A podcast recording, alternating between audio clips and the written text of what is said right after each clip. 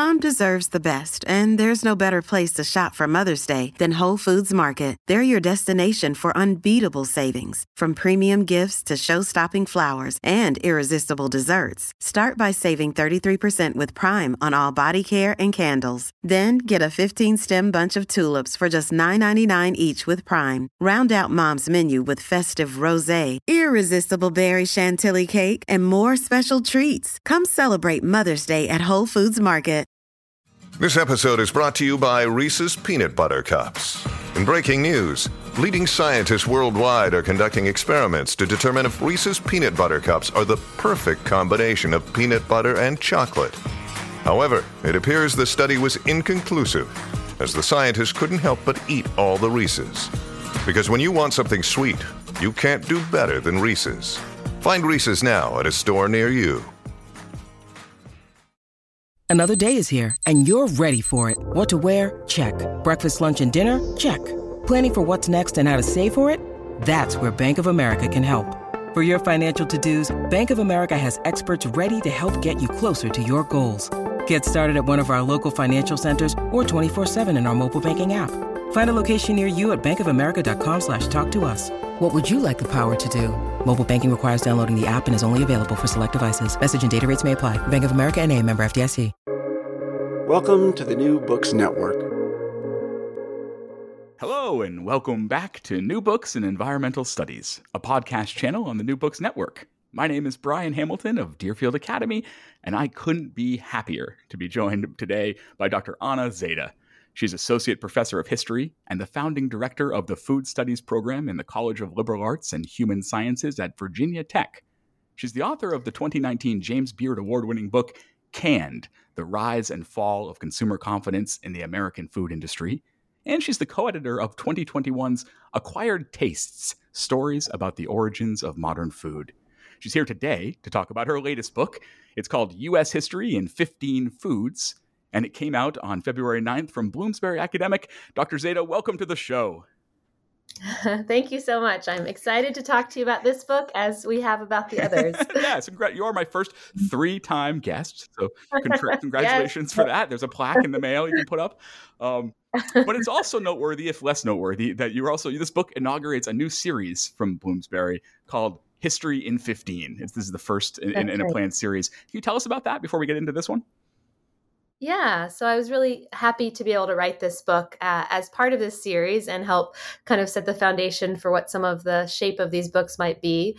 Um, so they're intended to be kind of a crossover academic and public-oriented books that take big themes, whether it's, you know, food history or um, the other two that are um, under contract are a global history of epidemics and an L G B T Q history in fifteen lives.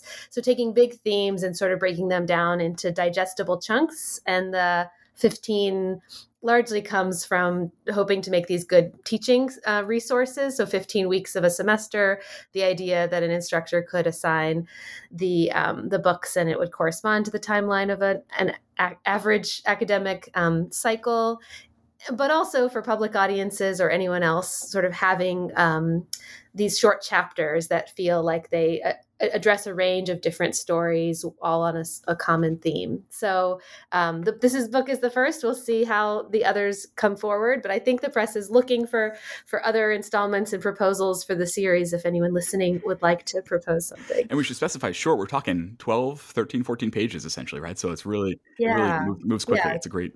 That's right. Great yeah, answer. Trying to keep them. That was a challenge in this book. I, I kept asking for a little few more word count because it, it was hard to do everything that each chapter needed to do um, and maintain this desire for, for you know, short and accessible chapter lengths. Yeah, absolutely, and worth it. You know, we, undergraduate undergraduates will read it, right, and others as well. So that's that's great to think about. I mentioned the challenge for you. The challenge for these other authors that are lined up here in the series is, of course, selection. And so I'd love to hear you talk a bit about how you narrowed yourself down or worked up to, how, whichever direction you went, um, to fifteen. How do you get to fifteen? Yeah, it, I um, was thinking of going back and digging in some of my notes to think about some of the other foods that fell on the cutting room yeah, floor. Um, floor. because, yeah, kitchen floor. It was, um, I wrote the book in a fairly condensed timeline, but I had written the proposal and co- came up with a chapter outline several years before that. So probably in twenty seventeen or eighteen that I, I did the proposal.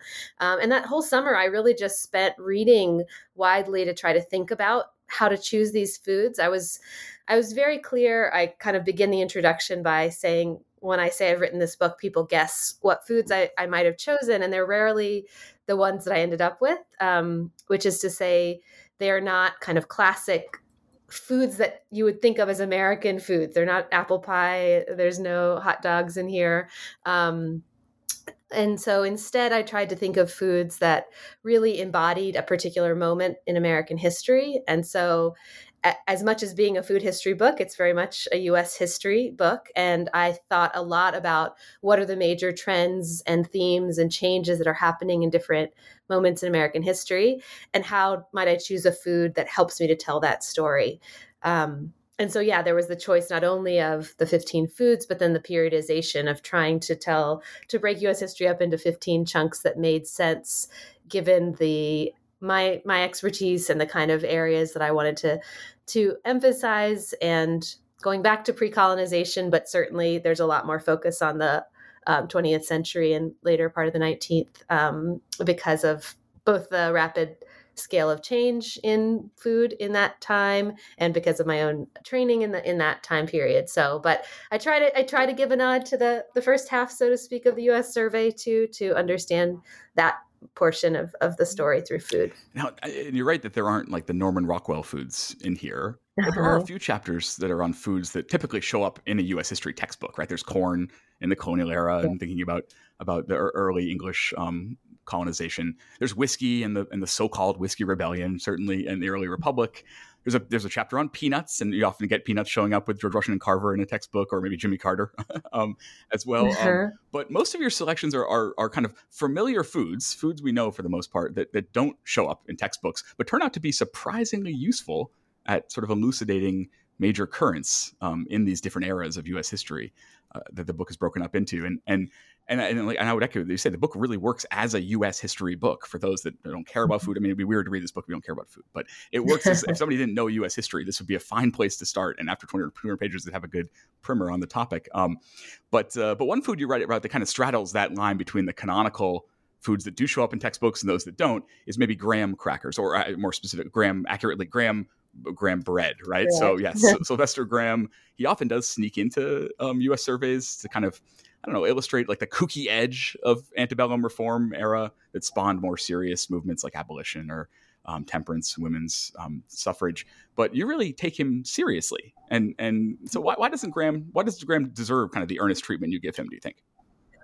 Yeah, I think I first encountered Sylvester Graham less in a kind of broader U S history narrative and more in the history of nutrition, or or some of the older food history that kind of snuck into history of medicine, where he, along with many of the other kind of food and dietary reformers of the mostly early but later nineteenth century, were definitely dismissed as kooks and cranks and, um, you know, had very little to offer, and like little, you know, anecdotes about the the oddities of this time.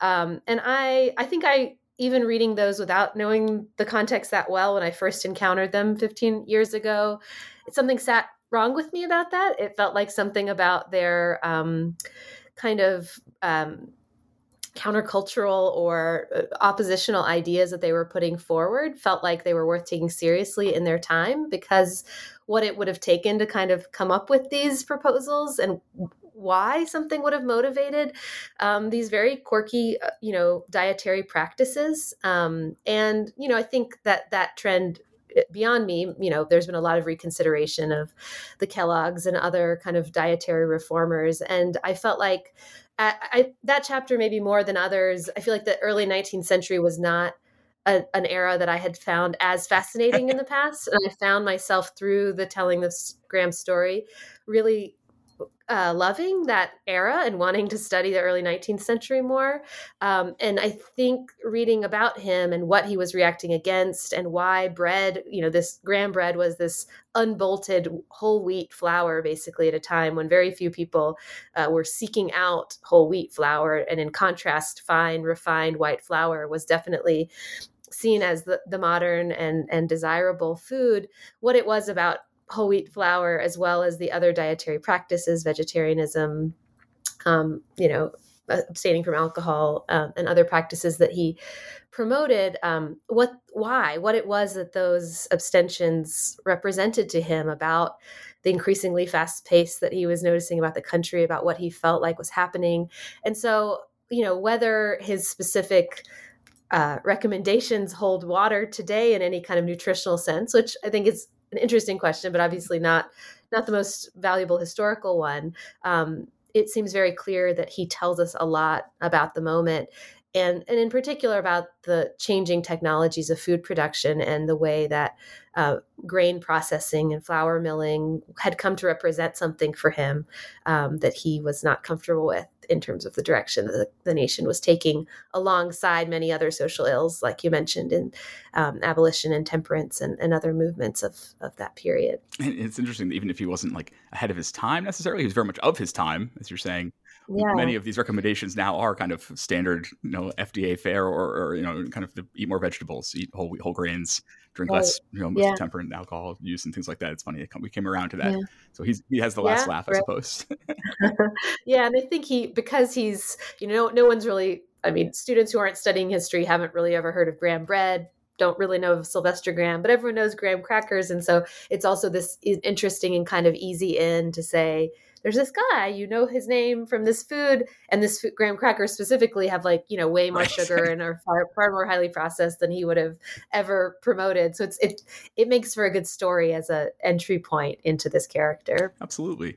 Well, when you get us to the Progressive Era and the turn of the twentieth century, you choose Jell-O as our guide, something else yeah. students would have, have resonance with, with your, your students. Um, and this ended up working really, really well. Um, and it's not that your point is just that there's this weird processed food that shows us that food was getting, you know, weirdly processed at this time. It's, it, yeah. it's not, this isn't just about like, oh, industrial capitalism was suddenly on the menu. Instead, you make this convincing case that Jell-O gives us a great vantage point um, to observe the you know, kind of the imperatives and the blind spots of the progressive movement at that time. And so could you, could you take us through that argument a little bit? Yeah. Yeah. And Jell-O, I think, is an interesting one because I think for the broader American public, they think of Jell-O as sort of important in American food history, but they usually would anchor it more to the nineteen fifties right. and the mid, mid twentieth century post-war moment when, when it did have a kind of revival and obviously legacies that still carry forward today in terms of people have had their grandmother's Jell-O salads or other things.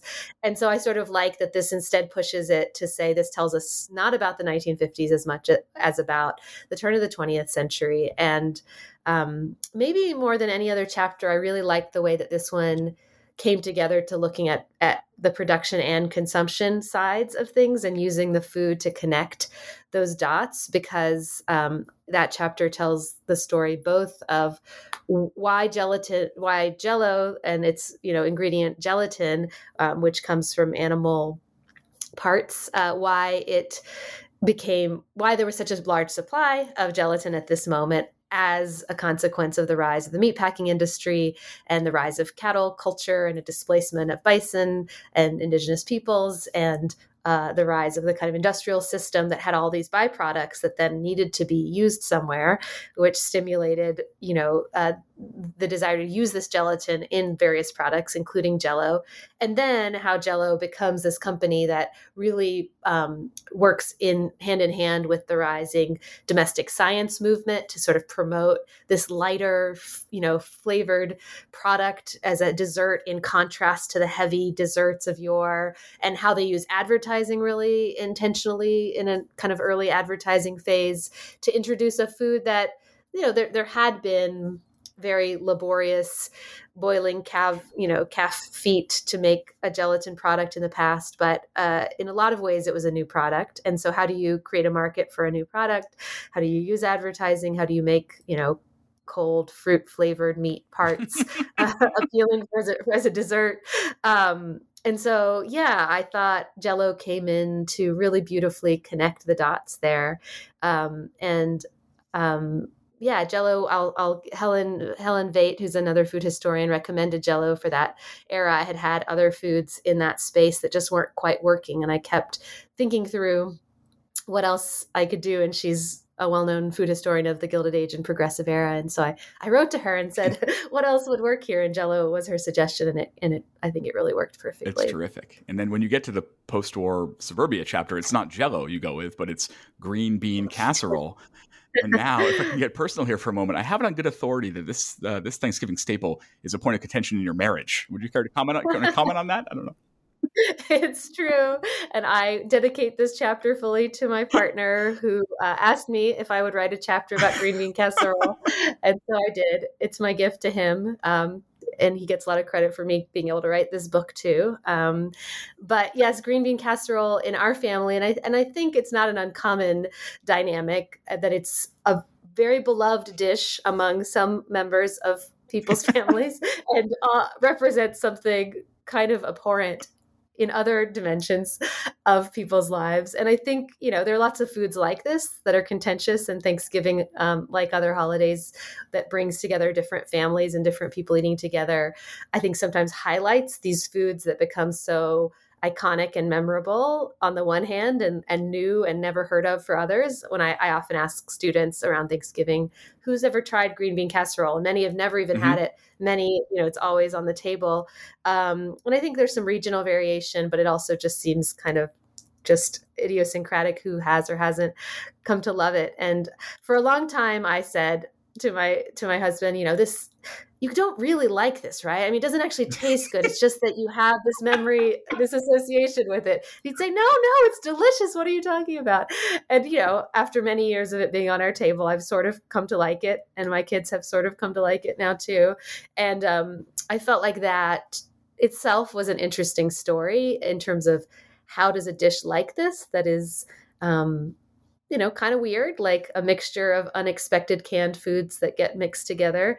Um, how does it come to feel like a staple? Um, and why does it elicit also a, a kind of disgust among other parts of, you know, society? And so it's not our, only this war and in your family, but it's also, I mean, you say this is a Cold War food, right? This is essential ammunition yes. in the Cold War. I think you say that it becomes a symbolic weapon to show American superiority. Yes. So it, how is that? Yeah. So green bean casserole is invented in the, um, in, you know, industrial kitchens, domestic home economics, he- economics kitchens of, of Campbell Soup Company, um, which they have, you know, on staff home economists who are trying to come up with innovative ways to use Campbell soup products to put these recipes into promotional booklets and on the backs of cans. Um, and so canned food, the, the broader um, food system, the use of home economics and domestic science to create these tools that were supposed to make women's lives easier so they're not having to cook from scratch. All of these tools and technologies and advances and ways of thinking of women's labor were definitely used very strategically in the kind of ideological fight of the Cold War to say, you know, American superiority, the superiority of democracy and capitalism are embedded and, and evidenced by how free our women are on the one hand to stay home, to be able to take care of their children, to have an easy meal on the table by dinner time, not, you know, working hard, toiling in the factories like the Soviet women uh, in their baggy work work uniforms. Um, and so green bean casserole came to sort of stand in, at least in my telling, for, you know, all of this kind of technological improvement and the ability to create these homey, comforting casseroles that embodied uh, the kind of domestic space of the of the mid-twentieth century. And, and that domestic space also, you know, the nuclear family and the leave it to beaver kind of motif was also very much um, a part of that Cold War platform. That's great. And then you got a chapter here on tofu, but most of the uh-huh. other chapters, um, they're sort of set in the food's golden age, or at least one of the golden ages that the food had. And in here, the tofu really, you know, tofu in the U S really starts taking off in the eighties and the nineties. Um, but you give us sort of a prehistory of, of that tofu going mainstream. And so what was what was what was up with tofu in, in the earlier period? Yeah, tofu is an interesting chapter, and I and I really tried to find something else to use to tell the story because it, the, as you mentioned, the chronology fits a little less well because honestly, tofu doesn't. I mean, I use it to tell kind of nineteen sixty to nineteen seventy-five, and tofu really only emerges at the end of that period. Um, but but I felt like the um, the plat the foundation and the platform that was laid by the alignment of food and politics and countercultural movements before tofu's rise is what enabled mm. it to become so popular, and the the seeds of starting to think about foods both kind of of Asian origin and foods that come from protein sources other than meat, and the kind of rise of very small scale shops. Tofu really not- notably um, emerged from the work of a, you know, a few people who um, both brought knowledge of tofu for production from um, from Japan, and um, and of course there were Japanese and Chinese immigrants who were already making t- tofu here, but much more for their own communities and less of this kind of spreading to broader uh, culture, to to white culture. And um, there was there were sort of the acolytes of the tofu movement, William Shurtleff, who um, still runs this amazing soy info center online, um, that learned to make tofu, and he and his partner started just visiting small shops. And, and this was also the time of many new cooperative grocery stores and small kind of hippie movement food places, and having this network across the country of places where um, Shurtleff could come talk about his book of tofu and talk about the processes, and then have places that could source the products and connect to lots of small, small local communities. It began this kind of seeding venture that built on the backs of this other food movement that had started to spread, and the way that food had become politicized through the civil rights movement and through the back to the land movement and environmentalism, um, made it possible for tofu to sort of emerge um, and, and spread in this moment of, of concern about, you know, the way that um, our diets were shaping other cultures abroad, or shaping um, the, the environment, how meat consumption was part of a broader problem as the energy crisis begins in the early seventies. So all of these kind of connecting the dots um, through this food that would, would later take off. That's great. You close out the century with two chapters that foreground McDonald's. And that might sound kind of obvious, but you do it in all these nuanced ways that are constantly surprising me. Um, and one of the first surprises I had was that I, I'm kind of ashamed I didn't realize how how central the McNugget was to the popularizing of the chicken nugget, um, which is, again, that's right. Not the argument of the chapter, but that's something I took away from that. And I also didn't realize how much the chicken nugget, the, like the the lifespan of the chicken nugget in American culture is really like, it's my life, right? I'm the chicken nugget generation. I didn't realize it kind of just came around just before I was born. And that, I mean, I, so I didn't yeah. realize when I was eating all these nuggets at McDonald's from my mom when I was five, that it was like, that, that these were like, this is a new food. This is a new food I was eating. Yeah. And that's so strange for me to become, you know, obviously becomes this world beater, and, um, and my own children are, you know, eating so many nuggets, but anyway, that's, that's beside the point. Anyway, but you use, but again, your point is not about nuggets themselves, but about how, about the eighties and about how the chicken nuggets, in your words, expressed the values of Reagan era America, the America which I was born uh-huh. and raised in. And so what, what ways does it, does, do, do they do that?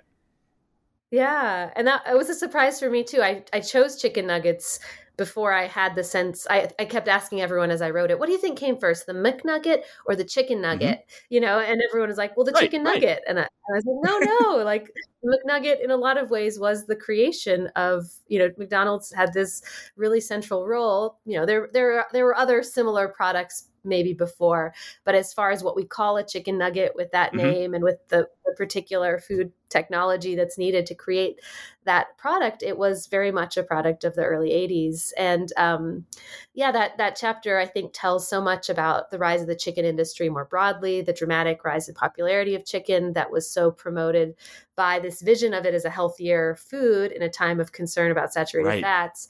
And then the kind of irony that the, the form that most chicken quickly got turned into is this further processed form where it's heavily breaded and, and deep fried and refried and reconstituted in fast food or in frozen food, um, which of course d- negates quite a lot of its healthfulness. Um, and so that kind of sunny, sunny projection of what the, what chicken could offer. And then the reality, both of the kind of health consequences and nutritional um, consequences of it, but also what lay beneath the incredible rise of popularity and cheapness of chicken was these um, reductions in regulations for labor and environmental protections that very much characterized the Reagan era um, and the Carter era before it as well, where it was possible to staff these um, factories increasingly with immigrant labor with very little protection, so that this huge supply of chicken, processed chicken, could be had to turn into these chicken nuggets. And so um, you know, what it was that was changing about the regulatory structure and the industrial development and labor structure of the eighties that made it possible for us to, you know, have this ubiquitous nugget that, yes, certainly even by the time we were we were young, even though it had been around only a few years, it felt um, it felt so established. Right. And now, of course, it's like a whole class of food on its own. And um, you know how that came to be so accepted. I I, I use a number of old um, McDonald's ads of, that just introduce the chicken nugget when I teach about this sometimes, and they're just kind of amazing. This sort of like, oh, can you believe it? There's you know no bone. You can dip it. The sauces, you know, all of that. It was such a a kind of remarkable sense of a new product that was going to take off, and indeed, indeed it, it did. did. Yeah, and you bring us to the present with your final chapter on Korean tacos, and you look at immigration and social media.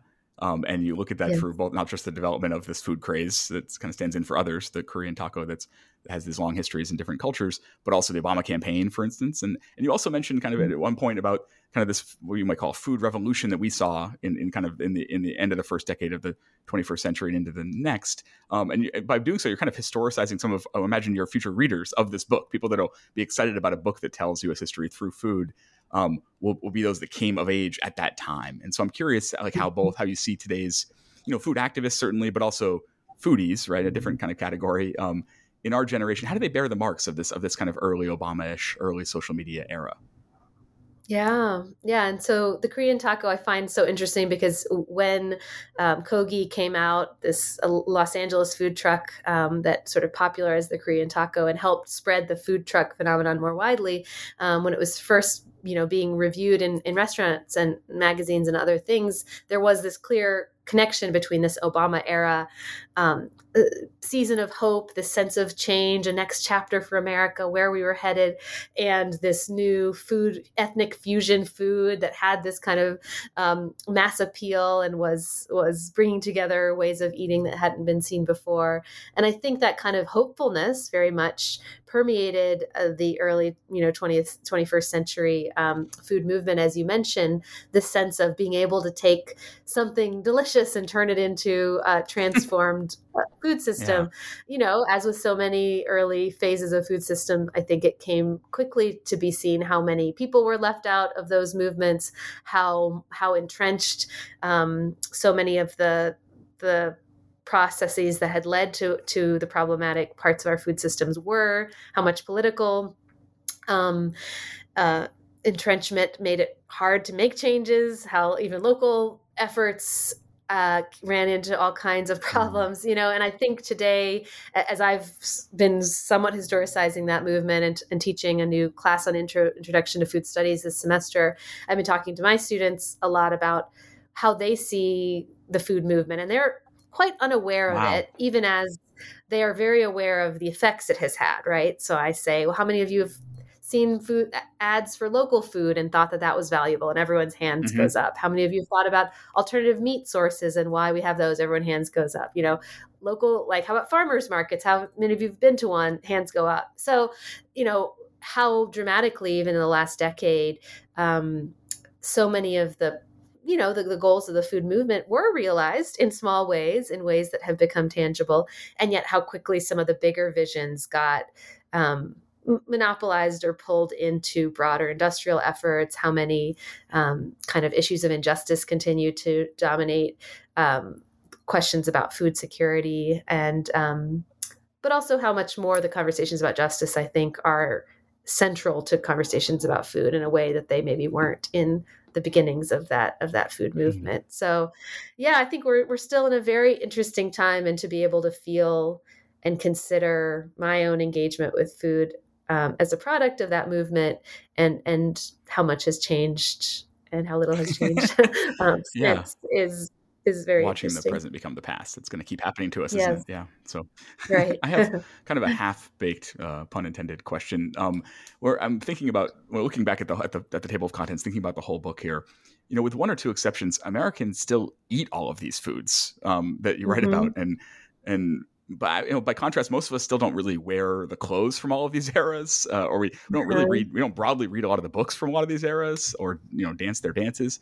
I guess we do like live in the houses in the building, work in the buildings that were built these times. We don't keep building mm-hmm. buildings that look like that all the time. Whereas we do keep mm-hmm. making a lot of these foods in much the same way. And so I, I'm sort of wondering, um, you know, our foodways evolve certainly, and you, your your book shows that really clearly, but we also retain some for a really long time. And so I wonder, do you think that food offers like a unique cultural means through which to connect to history in a way that like we're doing it just the same way, right? And, and if so, are, are we actually doing that? And, and could, you know, are we connecting to our past through food? Could we be doing that better? Is there potential here we're not using? I, I don't know really where I'm going here, but um, but what might it look like? I don't know. Take it where you want. Yeah. Yeah. No, it's an interesting question. Um, for the first time last semester, I Uh, incorporated a kind of historical cooking lab huh. into my U S food history class, where we were actually recreating old recipes and talking about them, and logistics and other things prevented us from doing it that often, but we did it for two two different modules in the course. Um, and it was it was really fascinating because, yeah, the ingredients were ones I could easily go find at the grocery store today. Mm. The recipes themselves still felt quite legible, even though one of them was from seventeen ninety-six wow. from Amelia Simmons' American Cookery, which was kind of the first American cookbook. Um, and of course, it you know, it, it didn't have the same measurements or temperature, or, or you know, we had to We had to translate it somewhat for the modern kitchen, but I think my students were um, interested in how accessible it felt. Like they could go back to this cookbook and still make a lot of the same recipes, which I think speaks in support of at least your idea that, that a lot of these foods stick around, even if the context changes so much. Um, and the way that recreating these recipes, I think um, it's, you know, we have photographs. We talk a lot, I think, when I teach history about how how limited our sensory, um, you know, ability to access the past is to kind of the visual, mm. um, because we can't really smell the past. We can't taste the past. I know museums and others have tried to experiment with these kinds of, you know, what did New York City mm-hmm. smell like in, in nineteen hundred? um, but I think, uh, and, and yes, we can try to taste the past. We can try to cook these old dishes or source ingredients in ways that are, come closer Um, to the way that they might have been in the past, but also recognizing how much the technologies that produce all the ingredients have changed, how breeding efforts have changed the taste of our fruits and vegetables and, and meat. Um, all of these things, I think, yeah, give us access to a continuity and also a sense of all the factors that shape how we might be eating the same food, but why it might be something totally different today than it was in the oh, past. Oh, that's great. Thank you for clearing that up for me. Um, I know historians don't do the future, um, but so apologize. But uh, any predictions for the food that would represent the next chapter of U S history? Is it going to be cultured meat or dried grasshoppers? Or as we're speaking, we're still waiting to hear from the Department of Defense about aliens. So maybe there's food coming from other planets. What do you predict? Yeah, that's a good question. Is it? Um, That's a good question. I think so, because I think it helps us to, or or maybe even of the present. You yeah. know, I think even the Korean tacos chapter now feels a bit yeah, dated yeah, yeah. in terms of what it is. And so I've thought about like, well, what is the food right now, and how? Because I've I am aware of a lot of these kind of you know uh, food trend, food industry trends where they say that the hottest foods of twenty twenty-three are going to be X, Y, and Z, and I find those so interesting because they just kind of say them as fact. And I think, but you know, what's all that lays beneath these predictions? What are these foods intending? Mm. Um, and I, and I also, in terms of the edible insects you mentioned, I used it, that idea in um, a chapter I wrote about uh, in the Acquired Taste book about Marian Harland, who was this, um, you know, kind of domestic advisor who at first didn't like canned foods, and then she came to recommend them. And I tried to compare it to like, what if some local, I mean, some current, um, food personality started talking about edible insects, what kind of influence that would have into something that most people still find questionable, um, as a way to kind of relate to what canned foods might have felt like to a lot of consumers, you know, one hundred twenty years ago. Um, and so I do think that thinking about alternative proteins, whether it's insects or cultured meats, is um, such a important and lively conversation at this moment. And I, I think it's going to be really valuable to see where it goes. I thought about using both of those actually for the twenty-first century chapter already as, as a way to kind of predict where conversations are headed.